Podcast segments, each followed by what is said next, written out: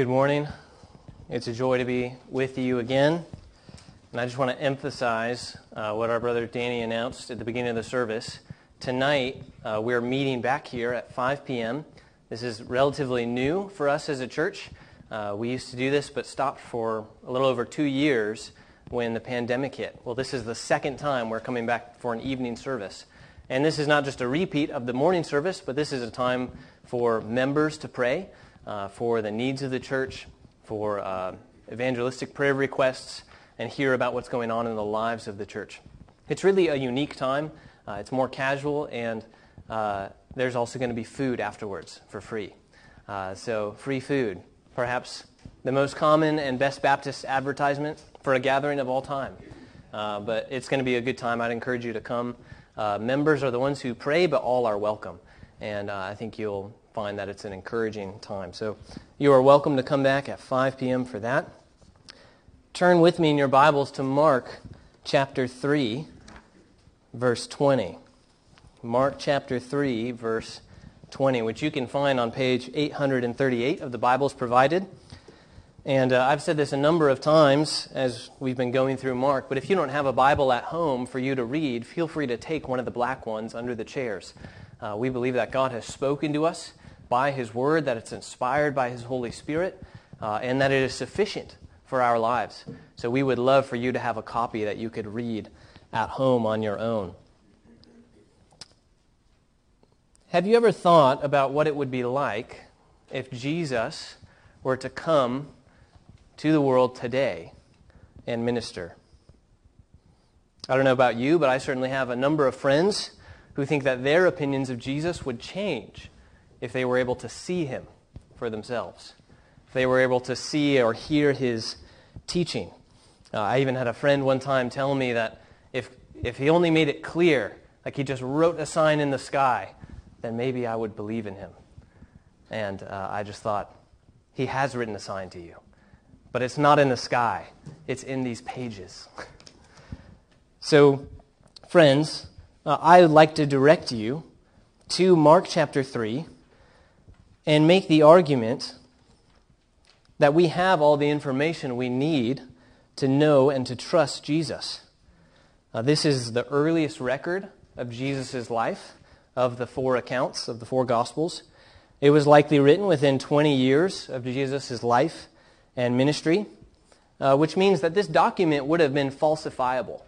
It means that there would have been people still alive in the time of giving it to the audience who may have witnessed Jesus, who may have had relatives uh, who were with Jesus or were healed by Jesus, even. It's written by Mark, who is a disciple of the apostle Peter, who spent much time with Jesus. It's also the shortest gospel account with only 16 chapters. So far, we've only made it to chapter 3. Uh, but we're plugging away. And even though we're just at the beginning of the gospel, Jesus has already created quite a stir. So, just earlier in the chapter, Jesus was surrounded by so many that it became dangerous for him. So many people were pressing in in order to be healed that Jesus even asked for his disciples to prepare a boat so that he could get away from the crowd and uh, be safe. Jesus then retreats to a mountain where he selects 12 disciples which we know as the 12 disciples or the 12 apostles, indicating a creation of a new people, a new Israel. Well, our story today picks up right where we left off.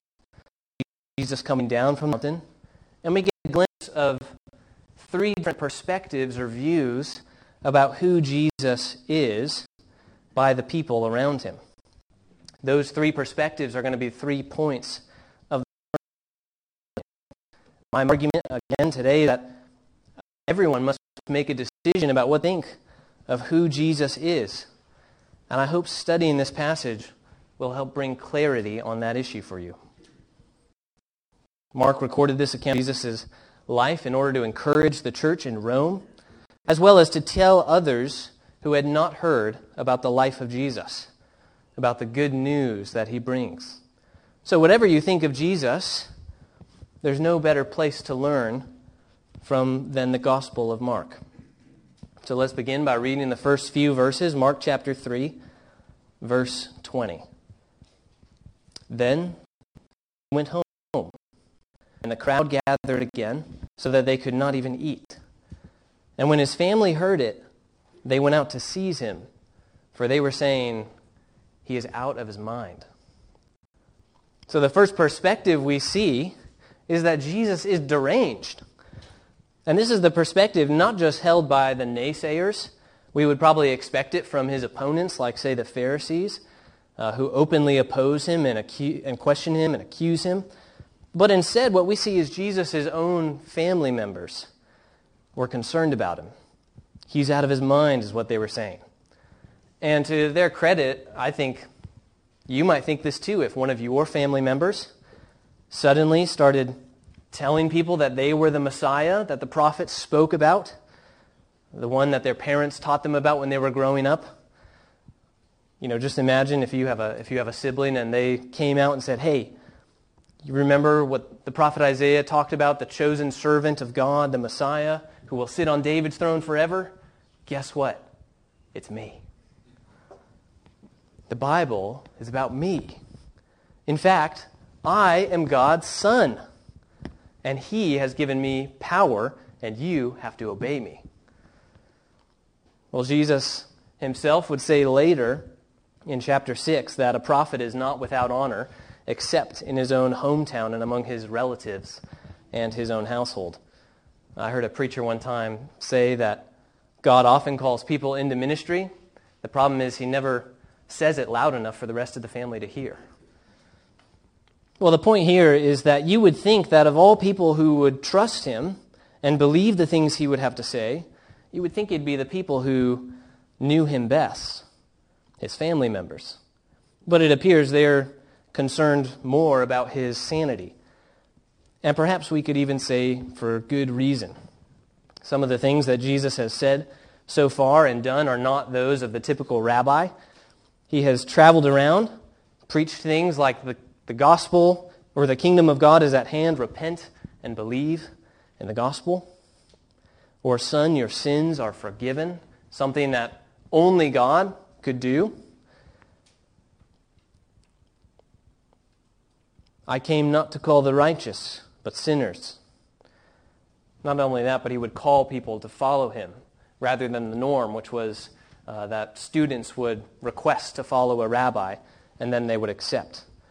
He's called people that you wouldn't accept, like tax collectors, and they followed him. In doing these things, Jesus attracted enormous crowds of people seeking healing, and perhaps the crowds themselves were the final straw for the family members. Uh, they must have thought things were just getting way out of hand. We've talked already about how the, the crowds became a hindrance they were dangerous. And in Mark's gospel, they're often presented that way as a, as a hindrance for others who are trying to get to Jesus or a hindrance to his own ministry, even. That's what we see in our text here as well. There were so many people, they didn't even have room to eat in the house. Jesus had already been gone all day, teaching and healing, and these people won't leave him alone. So, whoever's house it was they were in, we don't really know, but it was jam packed, and his family couldn't even get to him to eat a simple meal. All this leads to them thinking that Jesus has lost his mind. Which I think, if we're totally honest with ourselves, this is actually a pretty viable option of a view of someone like Jesus, isn't it? It doesn't take into account that people were actually witnessing miracles he was doing, but I would say that it's a more honest opinion that, than what most people have of Jesus today. Islam and Mormonism, for example, teach that Jesus was a prophet, uh, but not the Son of God, which is confusing because he specifically contradicts some of their doctrines. Most people who don't ascribe to religion, uh, if you ask them what they thought about Jesus, they would probably say that he was a good moral teacher. They liked some of the things he said. Um, but they would say he's probably just one of, one of many other religious teachers. They like some of the things he said, like treating others the way that you want to be treated, but that's only part of what Jesus said about himself. His family members, I think, knew a little bit better than that. He didn't just say to treat others fairly, he also said that he was the bridegroom of Israel, which is a title reserved for Yahweh in the Old Testament. You can't just be a wonderful teacher of peace and love if you say things like, I am the way, the truth, and the life, and no one comes to the Father except through me. He said things like, Before Abraham was, I am. Over and over again throughout the Gospels, if you read them, you'll see that Jesus didn't just teach good morals, he taught about himself. He taught about heaven and hell. Even in today's passage, he'll make judgments about eternal punishment.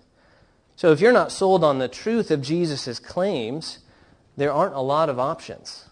Uh, I don't think a completely sane person could claim the things that Jesus claims if they aren't true. And I think that's true of other cult followers, or, or founders rather, who made similar claims about themselves. I think that they're likely either insane or just really wicked to take advantage of people and greedy. So, friends, Jesus is, if Jesus is not who he says he is, then what we do here each week is a waste. That's what Paul says in 1 Corinthians 15, isn't it? If Jesus did not get up from the grave, we are to be pitied. So I'm telling you, as the pastor, if Jesus isn't who he says he is, then the whole thing crumbles to the ground. But Christianity begins and ends with Jesus. Now, obviously, I don't think Jesus was deranged like Jesus' family did, or else I wouldn't be up here. And, and I just want to point out here that if you're here today and you think that Jesus is deranged, or you know people who think that Jesus might have been deranged, or maybe not fully all there, allow me to give you a little bit of foreshadowing about what would become of his family. Right now, they don't understand what he's doing, and they're on the outside of his followers rather than the inside. They don't believe in him. But eventually, after his death and resurrection, Luke records them praying with the 12 apostles in Acts 1, verse 14. Right after they replaced Judas, who betrayed Jesus, among the 12, it says, All these, with one accord, were devoting themselves to prayer, together with the women and Mary, the mother of Jesus, and his brothers. Two of his brothers, James and Jude, you may be familiar with because they would eventually write two books in the New Testament. So, what can we learn about this for ourselves? Well, you can change your mind about Jesus. If his own family members could believe that he was crazy and then be convinced to believe in him, then you can too. Just think about how, how much would have to happen for you to be convinced that one of your own family members was the Son of God. Well, his family members probably thought they knew Jesus pretty well, and they probably spent more time with Jesus than anyone else. Even still, they had more to learn. So, friends, if Jesus is the Son of God, we're, we're never going to stop learning about who he is. So when you read the Bible, ask the Spirit to reveal new things to you and expect to learn. I hope this encourages you in your evangelism as well. Uh, if you have unbelieving friends or family, continue to share the gospel with them. Offer fresh insights because you never know uh, which conversation the Lord will use to change their hearts. Could be the very next one that you have. Much of the world still thinks that Jesus and Christianity is uh, crazy. And if you're thought of this way by family members or perhaps at your job, you might be tempted to question whether or not this whole thing is worth your time or whether or not you're doing the right thing. You might feel foolish even for believing in Jesus. But if that's the case, you're in good company because some thought Jesus was deranged who were with him, who were related to him, that may not mean you're doing anything wrong. In fact, you're probably doing things right if other people think that about you for following Jesus. Well, that's just one view that we see of Jesus in this passage. The next view of Jesus is that he is demon possessed. So, first, some think he's deranged. Next, we'll find some, some think he's demon possessed. That's the position held by the scribes. Look down with me at verse 22. And the scribes who came down from Jerusalem were saying he's possessed by Beelzebul.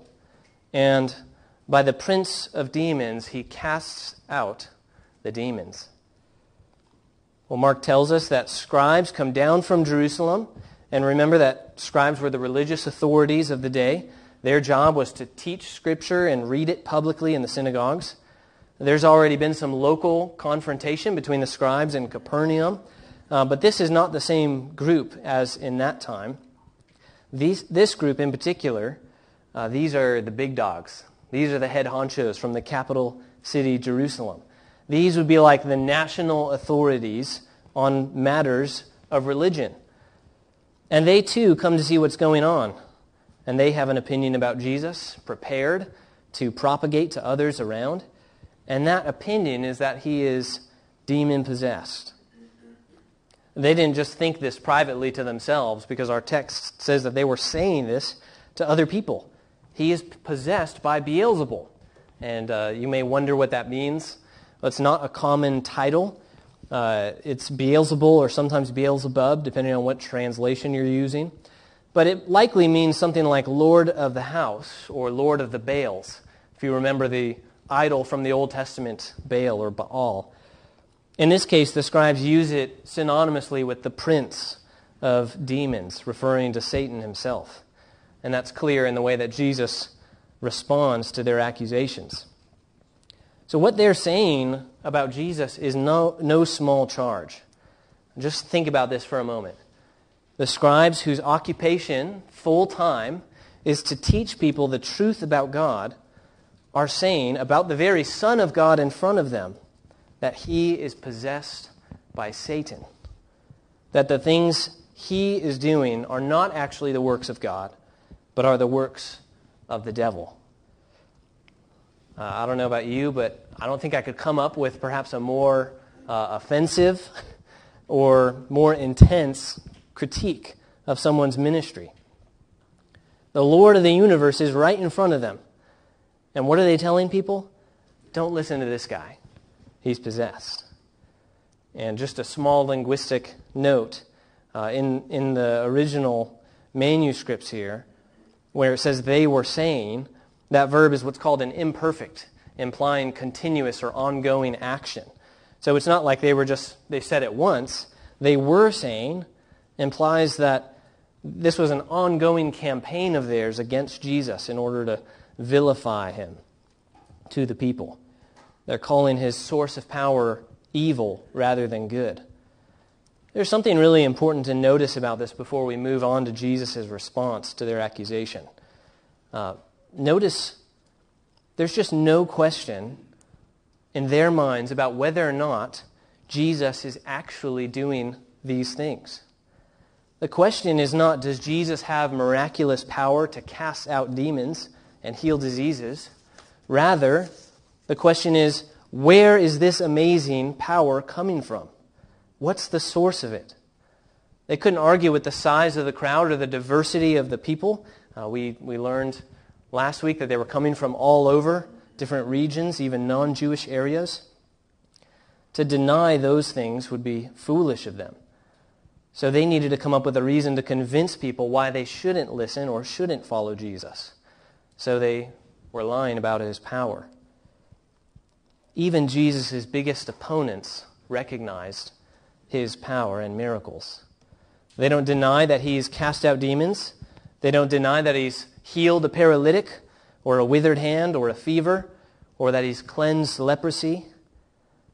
Critics during Jesus' day didn't have the luxury of simply saying he doesn't exist because he was there. There were real, real crowds following him. That was undeniable. The thing that's baffled secular historians ever since Christianity grew was how it grew despite religious opposition and persecution. Well, why, why would people go to their death believing something if it was made up, for example? Well, the answer is because miracles were taking place and people experienced it for themselves in the power of Jesus.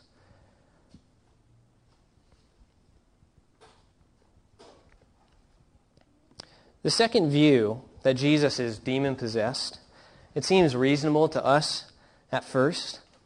But I think when you see the way that Jesus responds to it, you'll see some holes in their logic. He responds by giving them two parables. Uh, look with me at verse 23 and following. It says, And he called them to him and said to them in parables, How can Satan cast out Satan? If a kingdom is divided against itself, that kingdom cannot stand. And if a house is divided against itself, that house will not be able to stand. And if Satan has risen up against himself and is divided, he cannot stand, but is coming to an end. So Jesus basically calls them out uh, and says that this, what you're saying doesn't even make sense. He says, if you were right and I was possessed by Satan, why in the world would I be casting out demons of other people? Why would I set my own captives free? Because if Jesus was really doing Satan's work, he would be putting demons inside of people and not casting them out. To cast them out goes directly against Satan's prerogative. Not to mention, why in the world would he give credit to God for doing these things? We don't know what people's responses were to the scribes when they were telling people that he was demon possessed. But just following their logic for a moment reveals how shallow the argument is. If a kingdom is divided against itself, that kingdom cannot stand. This is logic that's true in just about any situation you can think of. A company divided uh, among itself is not going to be successful. Uh, a, a church that's divided among itself will not last. A marriage that's divided will not stand. Jesus engages in spiritual warfare by casting out demons and facing Satan in the wilderness in chapter 1. And war is a good image to compare this to as well. Just imagine uh, the war in Russia. Russia comes to a city in Ukraine, and imagine half of the army turning to the other half of the army and attacking. The war would last a day if that were to happen. Well, that's exactly what the scribes say of Jesus and his ministry that he's conquering evil with evil. We should not be afraid to call out bad logic like this when it comes against Christianity. Uh, Jesus didn't go looking for fights. He didn't go directly to Jerusalem. They came to him. Um, so we shouldn't be antagonistic either. But we should be ready to provide a defense for the Christian faith. I also want to just point out how calm Jesus seems to be. Uh, after they slander him in, in such an intense way by saying he's possessed by Satan, uh, rather than you know, getting angry and worked up, like I probably would. Uh, he just says, How can a kingdom that's divided stand? He offers parables instead. Well, let's move on to the second parable in verse 27. Jesus says, But no one can enter a strong man's house and plunder his goods unless he first binds the strong man. Then indeed he may plunder his house. So now we have an image of a house with a strong man, perhaps armed, watching the house. And no advance can be made against the house unless the strong man is tied up first. You have to do something about him, or else you're not going to succeed. So, what is Jesus saying? Well, he's saying that in coming to the world, first off, there's two kingdoms there's the kingdom of Satan and the kingdom that he brings, the kingdom of God.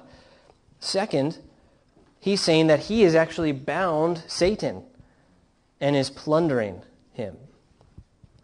He binds the strong man in the house of this world and has already shown his power over demons. But through these par- parables, he shows that no matter what he does, no matter what Satan does, he can't stop Jesus because he's bound. By casting out demons, Jesus is setting people free from their grip. Jesus is plundering by setting captives free, just like Israel was freed from Egypt. This isn't the first time that Scripture uses this kind of language, by the way. Uh, the prophet Isaiah in chapter 49, verse 24 and 25 says, Can the prey be taken from the mighty, or the captives of a tyrant be rescued? For thus says the Lord, Even the captives of the mighty shall be taken, and the prey of the tyrant be rescued. For I will contend with those who contend with you, and I will save your children. We also know from our own experience that we were once captive to our sin. Ephesians 2 is perhaps the clearest about this. Starting in verse 1, it says, And you were dead in, in the trespasses and sins in which you once walked, following the course of this world, following the prince of the power of the air, the spirit that is now at work in the sons of disobedience, among whom we all once lived in the passions of our flesh, carrying out the desires of the body and the mind, and were by nature children of wrath, like the rest of mankind. It's our sin that separates us from God ever since Adam and Eve, and Eve sinned in the garden.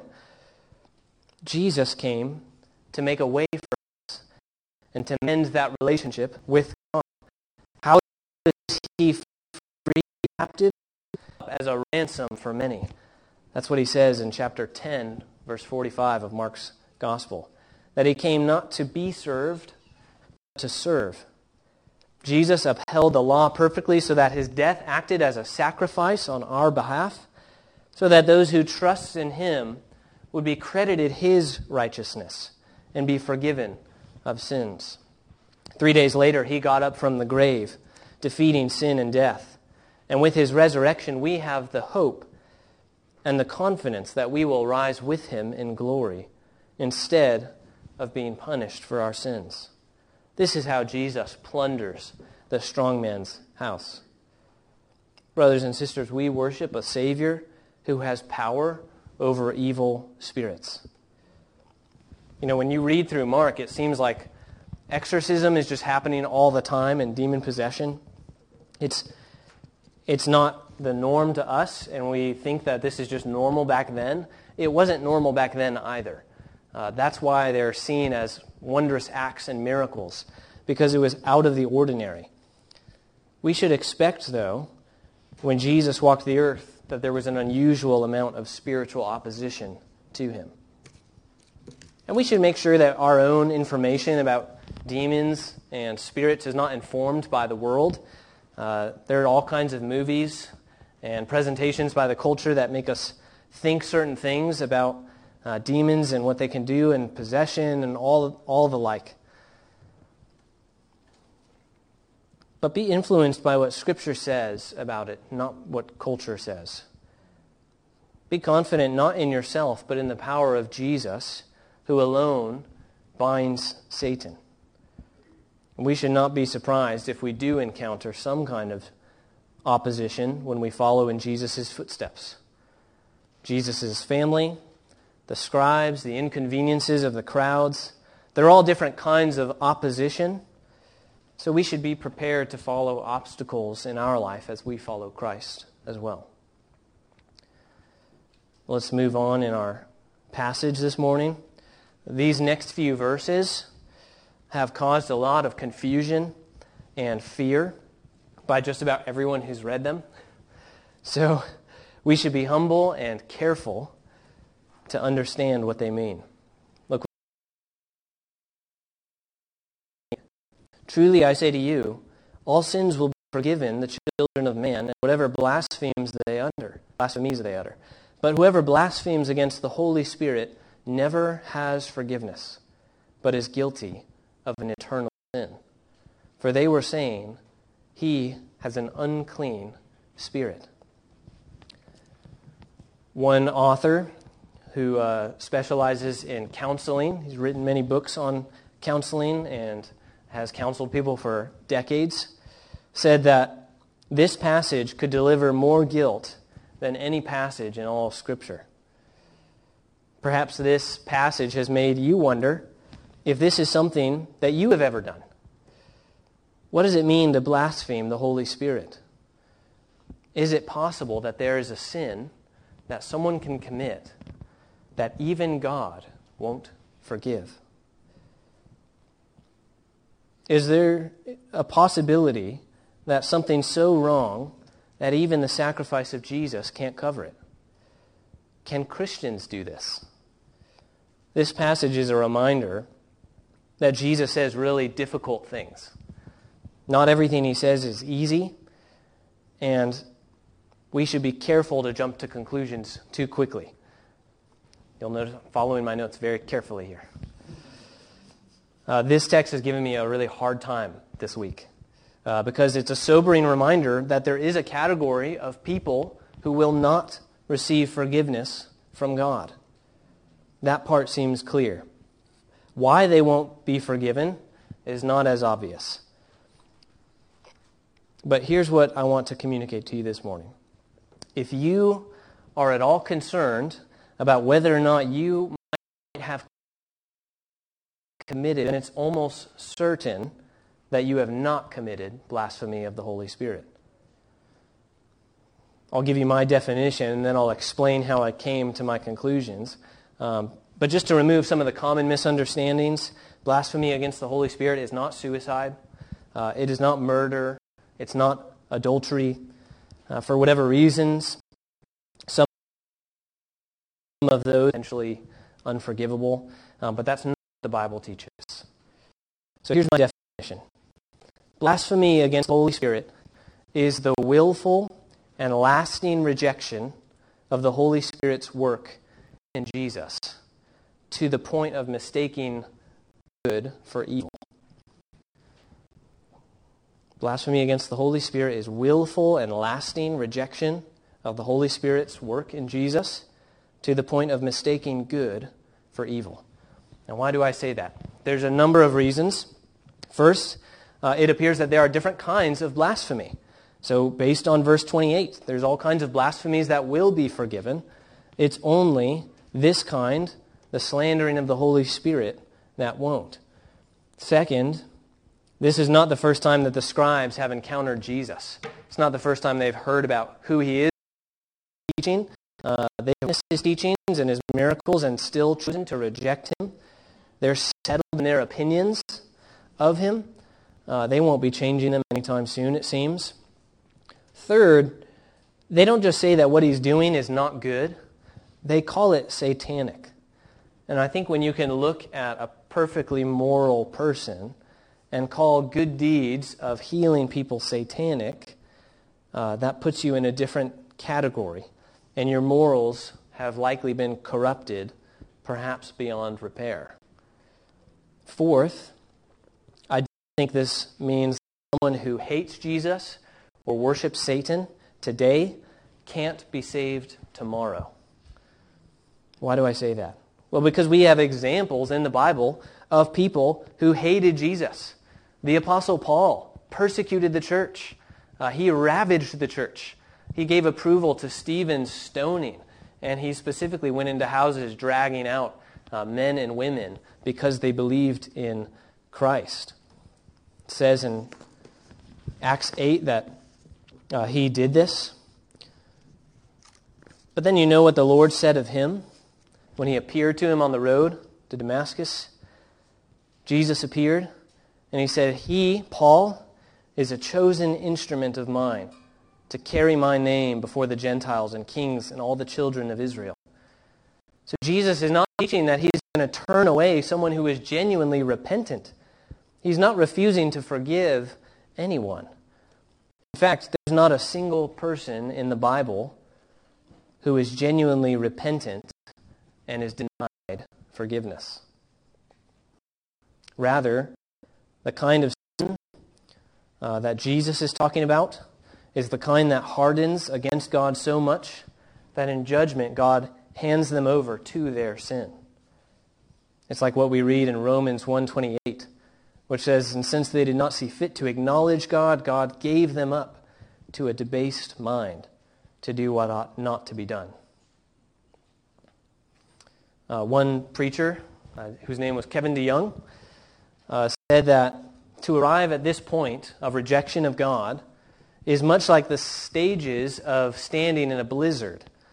Blizzards don't happen here very often, uh, so just imagine that you lived in Michigan or something for a moment uh, where there are blizzards. And just imagine that you're out in the cold wearing what you're wearing right now. Well, what would happen? Your body would shiver. It would give you signs uh, that you needed a warmer coat that you should probably get out of the snow and go in the house where it's warm. And it would probably get so cold that your skin would begin to hurt. Uh, these are good signs from your body. They're warnings that you should heed. But if you stay out long enough, you begin to become numb as the nerves become so damaged. to the point where you may even lose limbs. Well, that's the most dangerous place to be in. If frostbite sets in, there might be permanent damages. Some people numb themselves to the point of spiritual frostbite as well, where they can no longer discern what is right and what is wrong. And I think this can illustrate the kind of serious danger that comes with a lasting rejection of Jesus. So, in saying that they have committed an eternal sin, he's not saying that they can never be forgiven. He's saying that their sin continues eternally. Every sin is an eternal one because it's done against an eternal God, therefore warrants eternal judgment, which is what we all deserve apart from Christ. But Jesus is not describing a heart, but a heart incapable of repenting.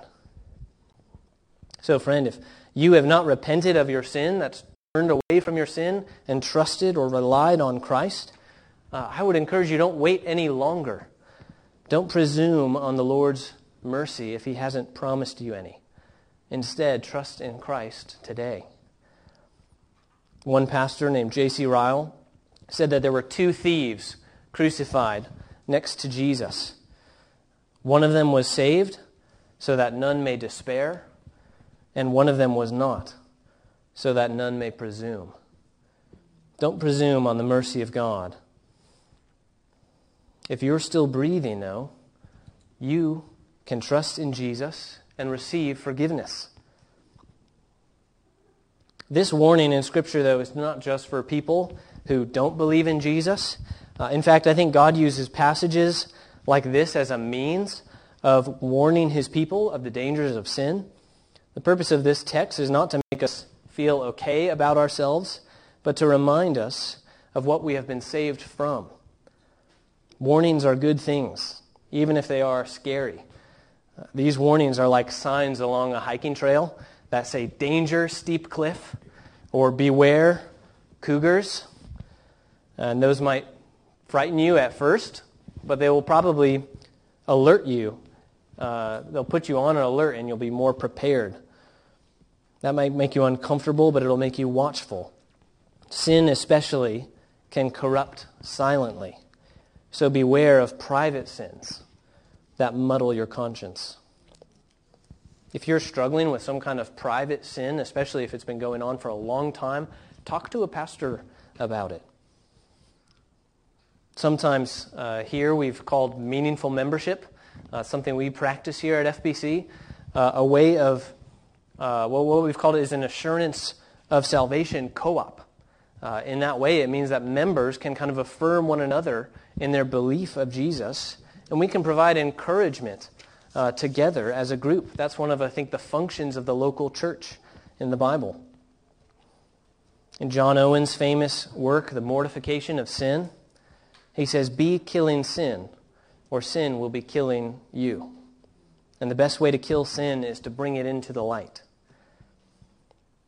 So if you're one that's especially prone to guilt, uh, don't fall into the trap of taking guilt and your sins so seriously that you forget to take the gospel seriously. Jesus preached freedom of forgiveness for all who trust in him. Well, that's the second view about Jesus that he's demon possessed. So far, he's deranged, demon possessed. The third one is that Jesus is divine. That's one more view represented in this text. And it's held not by Jesus' physical family, but by his spiritual family. Look with me again at verses 31 through 35. And his mother and his brothers came, and standing outside, they sent to him and called him. And a crowd was sitting around him, and they said to him, Your mother and your brothers are outside seeking you. And he answered them, Who are my mother and my brothers? And looking about at those who sat around him, he said, Here are my mother and my brothers. For whoever does the will of God, he is my brother and sister and mother. Jesus' physical family is looking for him. Uh, they can't get to him because of the crowd, so they send word into the crowd. That word makes it to Jesus, and his response is that his true family are not those who are related by blood, but those who do the will of God. And by saying this, he's implying that his spiritual family is his true family, that his relationship to them takes priority over his relationship to his physical family. Now, this doesn't mean that physical family is not important. Uh, don't hear me saying that. Paul clearly instructs Timothy in 1 Timothy that anyone who doesn't provide for their family is what he says is worse than a non believer. So, yes, family is extremely important, even if family doesn't believe in Jesus or agree with you about religion. But you have more in common with others who believe in Christ than you do with family and friends who don't. Being related to a Christian, what we can learn from this at least, is that being related to a Christian doesn't get you into heaven. Growing up in a Christian family doesn't make you a Christian, or doesn't make your kids Christians. Going to church doesn't even make you a Christian. At first glance, it seems like everyone around Jesus is under that category of his spiritual family. Uh, but he doesn't just say that everyone around him is, he looks around at them, and then he says, Of these people, those who do the will of God are my family. Well, what is the will of God? You might be asking. Sounds great in theory, but what does it actually look like? Well, the will of God is belief in his Son. It's taking Jesus seriously. It's trusting in the provision that God made through his Son for the salvation and forgiveness of sinners. It is both turning from sin and running to Jesus, putting faith in Christ. All these things are clear if you read through the entire Gospel of Mark as you learn more about his life and hear more of his teachings. And we get co- so caught up uh, looking at verses that talk about things like the unforgivable sin that we almost miss the jaw dropping promise in verse 28 that all sins will be forgiven the children of man and whatever blasphemies they utter. This is the power of God for salvation to all who believe. This is the mercy of Christ given to all who are repentant. The forgiveness of sins is what can only be accomplished because of the cross. So, brothers and sisters, what can we say about Jesus? Was he deranged? A person who thought of himself as the Lord of the universe? Was he demon possessed? Able to perform miracles that only appeared to be good? Or was he who he actually said he was? The divine Son of God, come to save his people from their sin. Some of you may have noticed the striking similarity of my outline today to a famous argument by C.S. Lewis in his book Mere Christianity. It's one of his most famous books, and uh, it was actually published 70 years ago this year. I can't help but feel like Lewis must have been studying this same passage when he said these words, because he mentions that Jesus could be a devil. But let me just read to you what he says as I find it readily applicable still today. He writes, I'm trying here to prevent anyone saying the really foolish thing that people often say about him, him that is Jesus. I'm ready to accept Jesus as a great moral teacher, but I don't accept his claim to be God. That is the one thing we must not say. A man who was merely a man and said these sort of things Jesus said, would not be a great moral teacher. He would either be a lunatic, on the level with the man who says he is a poached egg, or else he would be the devil of hell. You must make your choice. Either this man was and is the Son of God, or else a madman or something worse. You can shut him up for a fool, you can spit at him and kill him as a demon, or you can fall at his feet and call him Lord and God.